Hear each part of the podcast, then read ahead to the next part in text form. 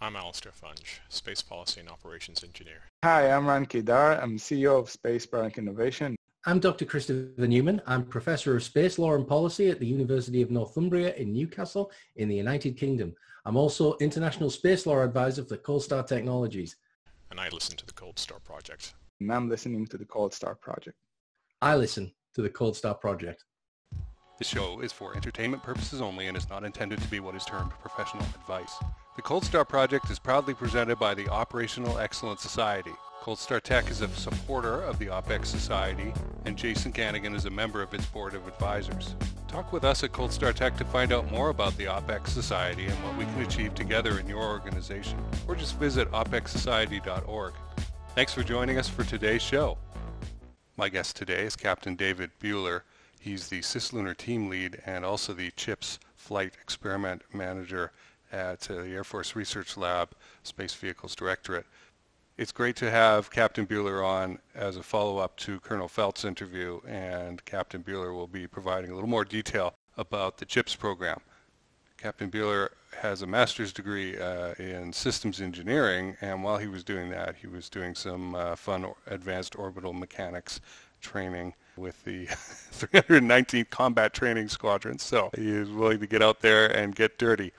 He's held a number of space domain awareness roles in the AFRL and has been running the cislunar tech area since August of 2020. Well, thanks for being here, Captain Buehler. Appreciate it. So uh, let's begin with, with this question then. Why cislunar? Why, why are we in cislunar space and poking around in there?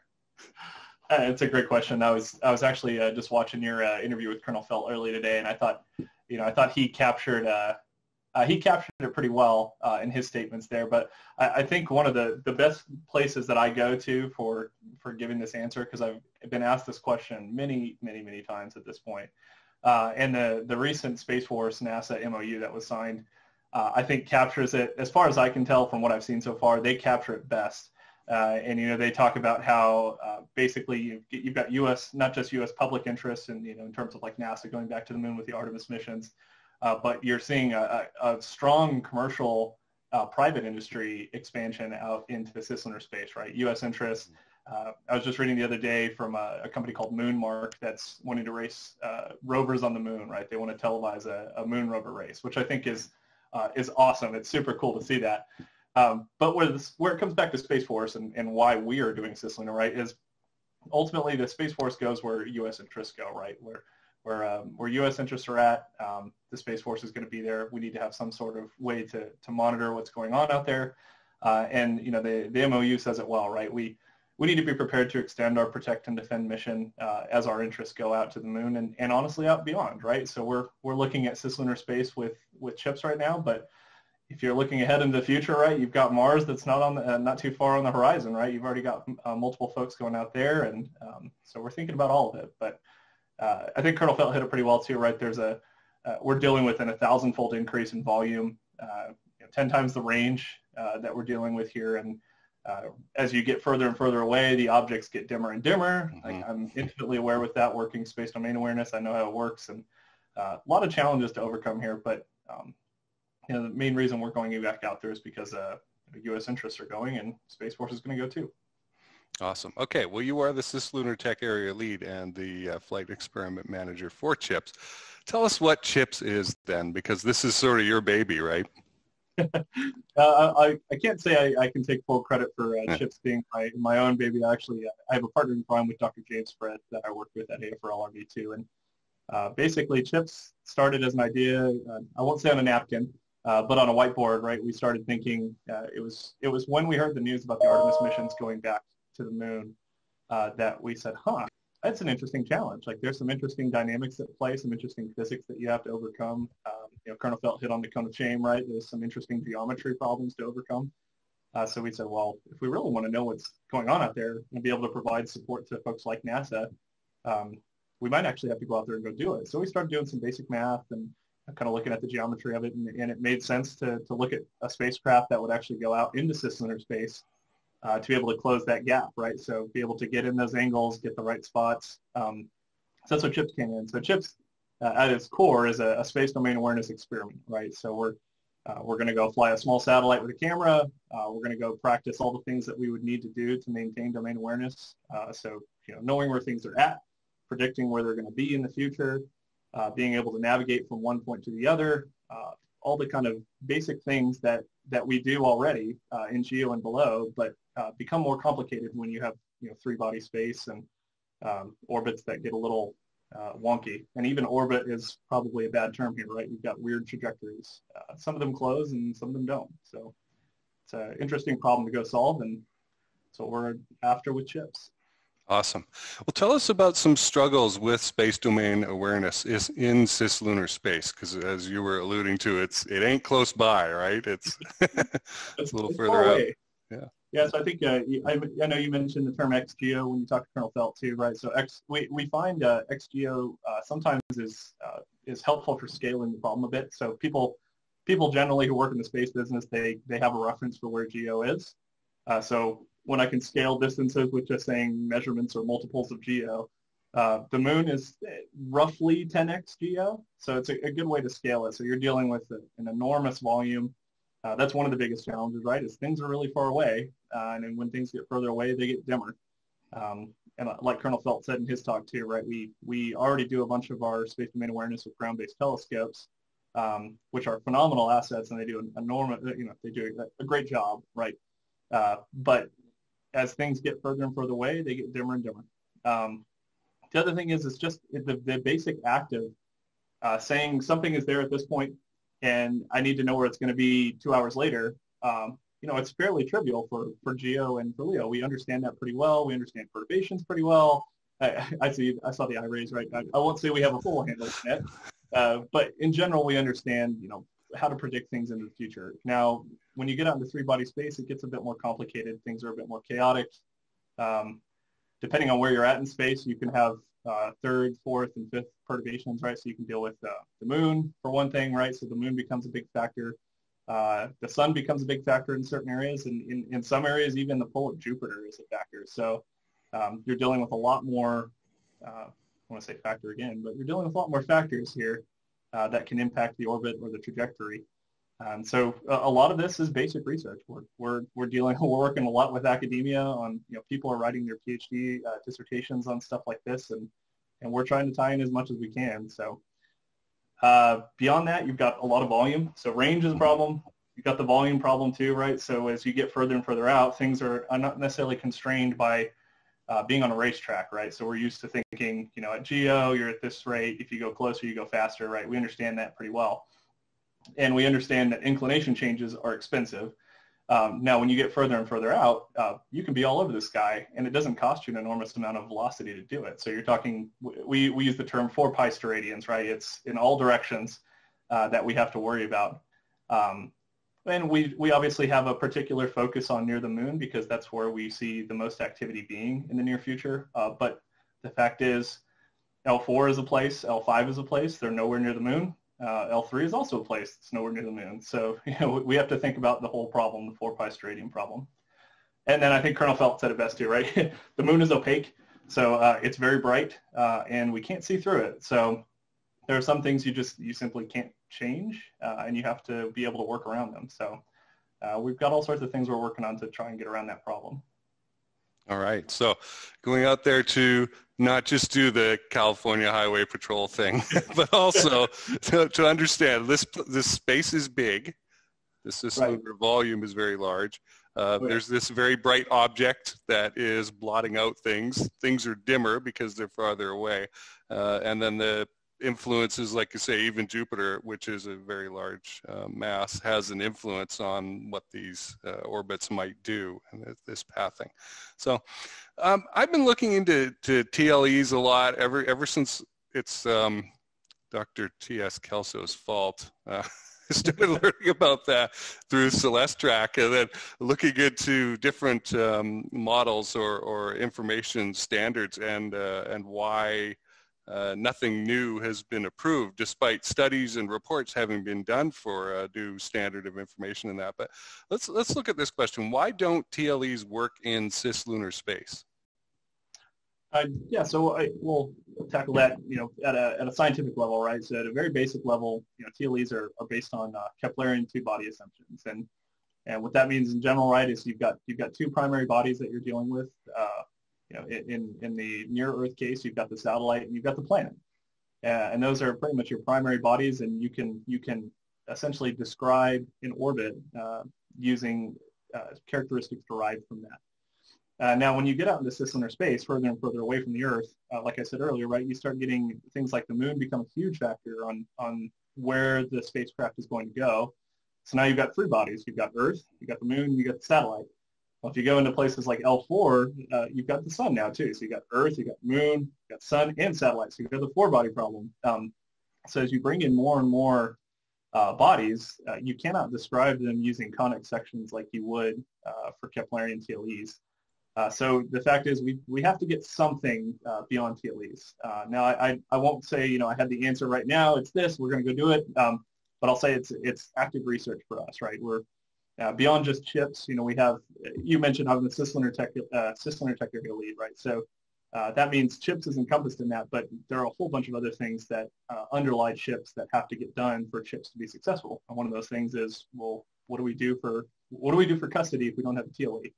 Um, so we're working on that with uh, some great academic partners, and, and uh, I think we're getting pretty close to a solution, uh, but we're trying to find something that's uh, going to make the whole community happy, right? We don't want to go and, and say, hey, AFRL is going to do this thing. It's going to be an AFRL thing, and everybody else is going to have to live with it. We're trying to bring in as many of the experts around the community as we can so that uh, people can weigh in and say, yeah, that's that'll work. It's great, or that's not going to work. It's way too too computationally uh, heavy. Um, but you know, trying to make sure that we're not working on the problem in a vacuum is something that we've been really pushing. Okay, yeah, and that's really key. Uh, trying, you can come up with a solution, but user adoption is oh, yeah. uh, really difficult to get in some of these places, and, and there's a sort of not invented here syndrome, and so we don't want it because we didn't uh, have it have a hand in making it. So I appreciate that. Um, how, how do you go about choosing the master's and PhD level contacts that you work with, I guess, with just in general? Um, well, so I guess in, in my case, right, so we've, we've had, uh, you know, we've had a contract through University of Arizona for a while now, and we've worked with University of Arizona. Um, you know, it, we inherited that contract in the past, actually.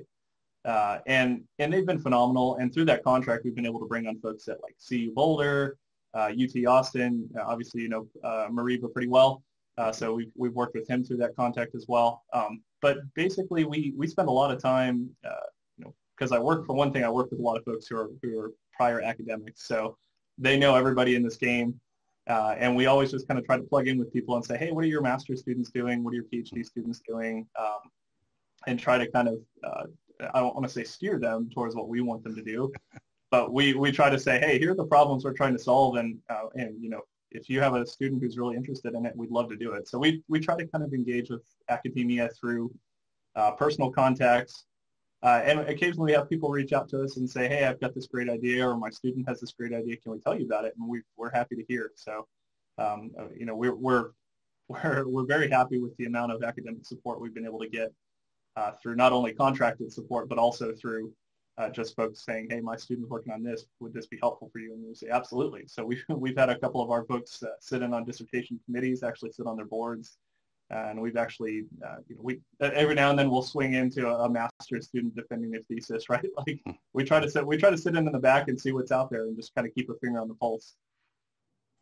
Okay. How, how, do you let people know that the, the research lab exists? Uh, like I'm a space guy and I'm interested and I follow the news and just this week I found out about another government organization that has to do with space and I had no idea that it existed until I just randomly saw it in my LinkedIn feed. Oh yeah, well, I think we do, uh, you know, I, I won't speak for AFRL at large, right? But I know uh, AFRL spends a healthy amount of time at trade shows, so they try to go out to, you know, big shows like, uh, you know, they every year the Air Force has their big Air and Cyber Showcase or Airspace and Cyber Showcase. So they, I know they spend a healthy amount of time out at out at uh, uh conferences. Um, but me personally, right? I, obviously, you found me through LinkedIn, so mm-hmm. I, I try to spread as much as I can uh, through LinkedIn. I try to spread the word about all the cool stuff we're doing. Um, and things like this, right? Obviously, we're uh, interviewing with you is uh, an opportunity for us to spread the word about the stuff that we're doing at AFRL, and um, yeah, it's just it's all a, it's it's a coordinated effort to try and get the word out. I'll say that. Okay, and referrals are always good. I was I was referred to you by um, Colonel Felt's XO, so that was oh, a very very good referral. Well, what I guess let's let's look at this question. What are some potential long-term payoffs for Space Force by looking at the CHIPS program? Uh, yeah, so I mean, beyond the what we've already discussed pretty well in detail, right? Beyond the ability for for us to to extend the protect and defend mission, should we need to, uh, beyond that, right? Being having that SDA backbone is kind of core to doing anything else that you would want to do. Um, you know, I, I, think if Space Force is going to go beyond GEO, if we're going to move out there with U.S. interests, uh, it would be wise for us to have a smooth transition, right? So it's rather than us uh, all of a sudden overnight say, wow, we're going to go do, uh, we're going to go to XGEO, we're going to do cislunar, we're going to do it tomorrow. Um, it's smart for the lab to be thinking about this, you know, you know, five years out, right? Start doing things like chips, uh, flying some prototypes, flying some experiments, so that uh, it's not so much of a, uh, oh wow, we need to be out there now. It's oh well, it's fine. We've we've made a gradual investment, right? It's it's not a you know, flip the switch and we're there. Uh, because for one thing, uh, the S&T problems uh, for cislunar space are, are not solved. So it's not as easy as you flip the switch and you've got cislunar. It's, there's some, some fundamental challenges we have to overcome first. Um, but I think uh, uh, risk reduction, tech maturation, things like chips are, are a great first step.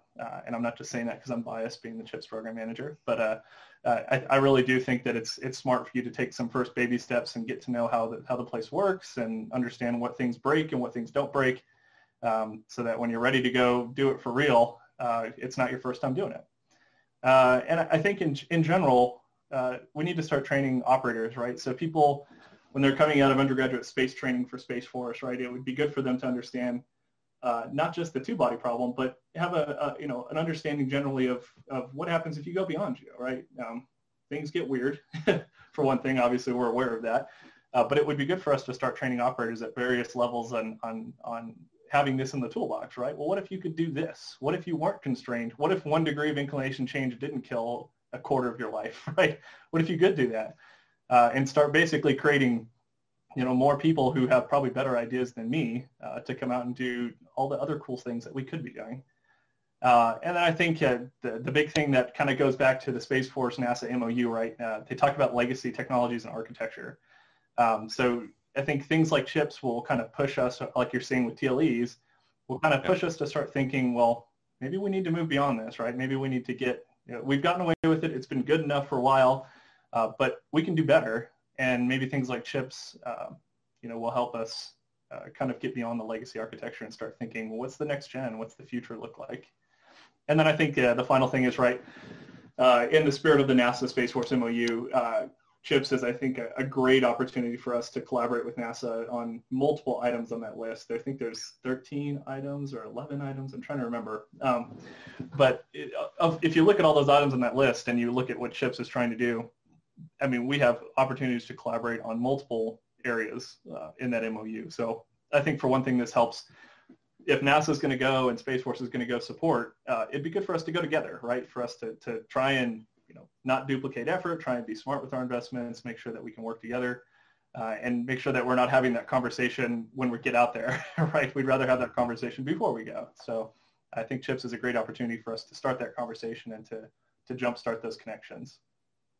Right, right. Yep. Another recent guest, Commander Tim Anderson out of the Navy, same kind of five-year planning, right? Let's look ahead yeah. as to uh, what we're going to need and get the experience and, and uh, funding started now. Uh, it's not going to just magically wave the magic wand and poof, there it is, just suddenly when you want it. So that's yeah. what I tell people is that I think my favorite quote is you, you can't turn the faucet on and get more cislunar. Mm. You know, it's not it's not something where if uh, if you know uh, general whoever comes down and says, hey, we need this now. It's like, well, we understand we can move as fast as we can, but there are fundamental S&T challenges that that you need to overcome that you're not just going to do overnight. It's going to take a little while. So it's good for us to think, like you said, five years out, 10 years out, start thinking about what problems you need to overcome so that you're not having to do it overnight. Right. Well, Captain Buehler, let's let's finish up with this. How did you personally get involved in this area? How did you make the choices, uh, you know, coming through the armed forces and end up in the seat that you've got now? I don't know. I don't know how I got so lucky. I'll, I'll we'll start with that. So, I, you know, I, I gosh, that's a tough question. but, I like it. It's a really good question. So, you know, I ended up in at, at, Kirtland and was working in more of a traditional space domain awareness role. So, you know, understanding challenges at GEO and below. Um, and really, it was kind of uh, it was like a, an overnight thing that we started thinking about cislunar and said, there's a lot of problems here that we could go solve. We could really, I mean, really it was, we, we felt we could make a big difference, right? That was what we saw. And uh, we started pushing on that a little bit and we found that there was a there there. There was definitely a need. Um, people were interested in what we were doing. Um, we were attracting lots of uh, really, really high level attention, people way above my pay grade. Um, and it's just been a snowball ever since, and it's it's still rolling. So I'm I'm excited to be a part of it. I, I tell people jokingly that I, am convinced I have the coolest job in the Space Force, uh, and I've yet to tell have somebody tell me otherwise. But uh, I'll defend that. right, right. Well, yeah, and I think it's important for people to to realize uh, that this this title, let's say Cislunar Tech Area uh, Lead, didn't exist at some point right? It, it uh, was no. an idea, and then uh, you know it had to get kind of shopped around and build support, and then pop into uh, existence with funding and that. So, well, fantastic. I'll say I just want to make sure too that I, I highlight, you know, that uh, I'm very glad with our, our leadership at AFRL, you know, with mm-hmm. Colonel Felt. Uh, obviously, none of this would have happened uh, if Colonel Felt hadn't been so supportive of it. So I have to give a shout out to him for you know, not only giving us this effort legs and helping us stand it up, but also that the fact that he trusted a, well, a first lieutenant at the time. I started, mm-hmm. I promoted to captain back in June. So he, he, trusted a first lieutenant with an idea like this uh, to run with it. And I was, you know, I can't say thank you enough for him for, um, you know, for trusting me with that, uh, with that authority and the opportunity. So it's been great. Awesome, awesome. Well, my guest has been David Buehler, captain now since June, yes, uh, in the U.S. Air Force, uh, cislunar tech area lead and CHIPS flight experiment manager. There we are. And uh, how, what's the best way for people to get a hold of you? Just through LinkedIn? Uh, yeah, I mean, there's lots of ways. I can I can drop my email for you. Uh, sure. LinkedIn's great. I, am fairly active on LinkedIn, and I'll say I'm a captain in the Air Force now, but I am one of the 49 people Colonel Felt mentioned. So I'll be mm. I'll be Space Force in February. Come this time, you know, February. So uh, I'm excited about that. But mm-hmm. Uh, I can give you my email address. Uh, feel free to email me. LinkedIn's probably the fastest. That's you know I have it on my cell phone, so I can get to it pretty quick. But I can definitely drop an email in there. All right. Thanks for doing this. Yeah, thank you. Thanks for having me. Well, and I just want to finish it up by giving a quick shout out to the AFRL Space Vehicles Public Affairs Office. Thanks for letting us do this. Hey, this is Jason Kanigan, the host of the program. Thanks a lot for listening to the Cold Star Project. If want me to send you new episodes of the Cold Star Project so that you don't have to go hunting around for them or watching YouTube or anything like that, go to this page, coldstartech.com slash MSB. That's short for Make Space Boring, which is what we're all about. And uh, drop in your email address there and I will be able to do that for you. Make Space Boring is another little show that I run. It's a shorter format, quick interviews, and uh, news of the day, and sometimes an update of who I'm meeting and what I'm learning in the space field. It's on the same Cold Star Tech channel. Speaking of which, on the YouTube channel, I can do something I cannot do on the audio-only version, which is add playlists. And so there may be topic area playlists on the YouTube channel that you would be interested in digging into, going down the rabbit hole and learning uh, more about. For example, space law and policy, space situational awareness, lunar mining and construction and fun stuff like that. So go check that out. Uh, that is at coldstartech.com slash play. That's the short link to get there. Anyway, thanks for listening and I look forward to talking